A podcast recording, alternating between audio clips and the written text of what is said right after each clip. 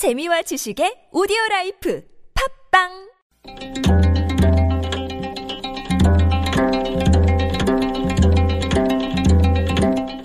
한문학자 장유승의 길에서 만난 고전 종로에서 뺨 맞고 한강에서 눈을 흘긴다는 속담이 있지요.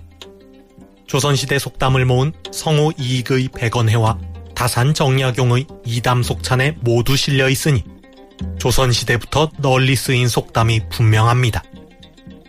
그렇지만 그 기원을 따져보면 중국 고전에 실려 있는 지금으로부터 2000년 전의 속담입니다.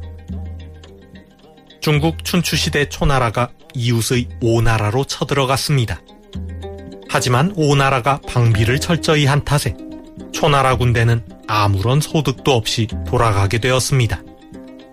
이때 오나라 왕이 동생 거류를 사신으로 보냈는데 초나라 왕은 애꿎은 거류를 붙잡아 놓고 그를 죽여서 전쟁에 진 분풀이를 하려고 하였습니다.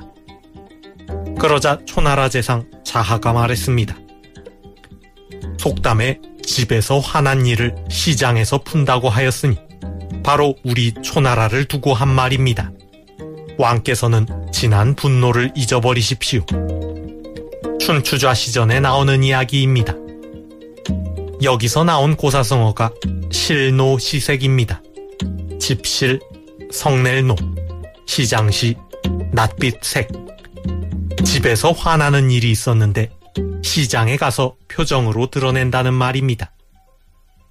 실노시색은 종로에서 뺨 맞고 한강에서 눈을 긴다는 우리 속담과 마찬가지로 엉뚱한데 화풀이를 한다는 뜻입니다.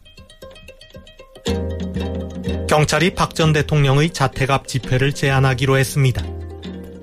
집회로 인한 소란과 충돌로 통학하는 학생의 안전이 위협받고 인근 주민이 큰 불편을 겪고 있기 때문입니다. 집회의 자유는 보장해야겠지만 난데없는 봉변을 당한 학생과 주민은 무슨 죄인가 싶습니다. 전 대통령을 지지하는 사람들의 분노가 번지수를 잘못 찾은 결과입니다. 실노 시색입니다.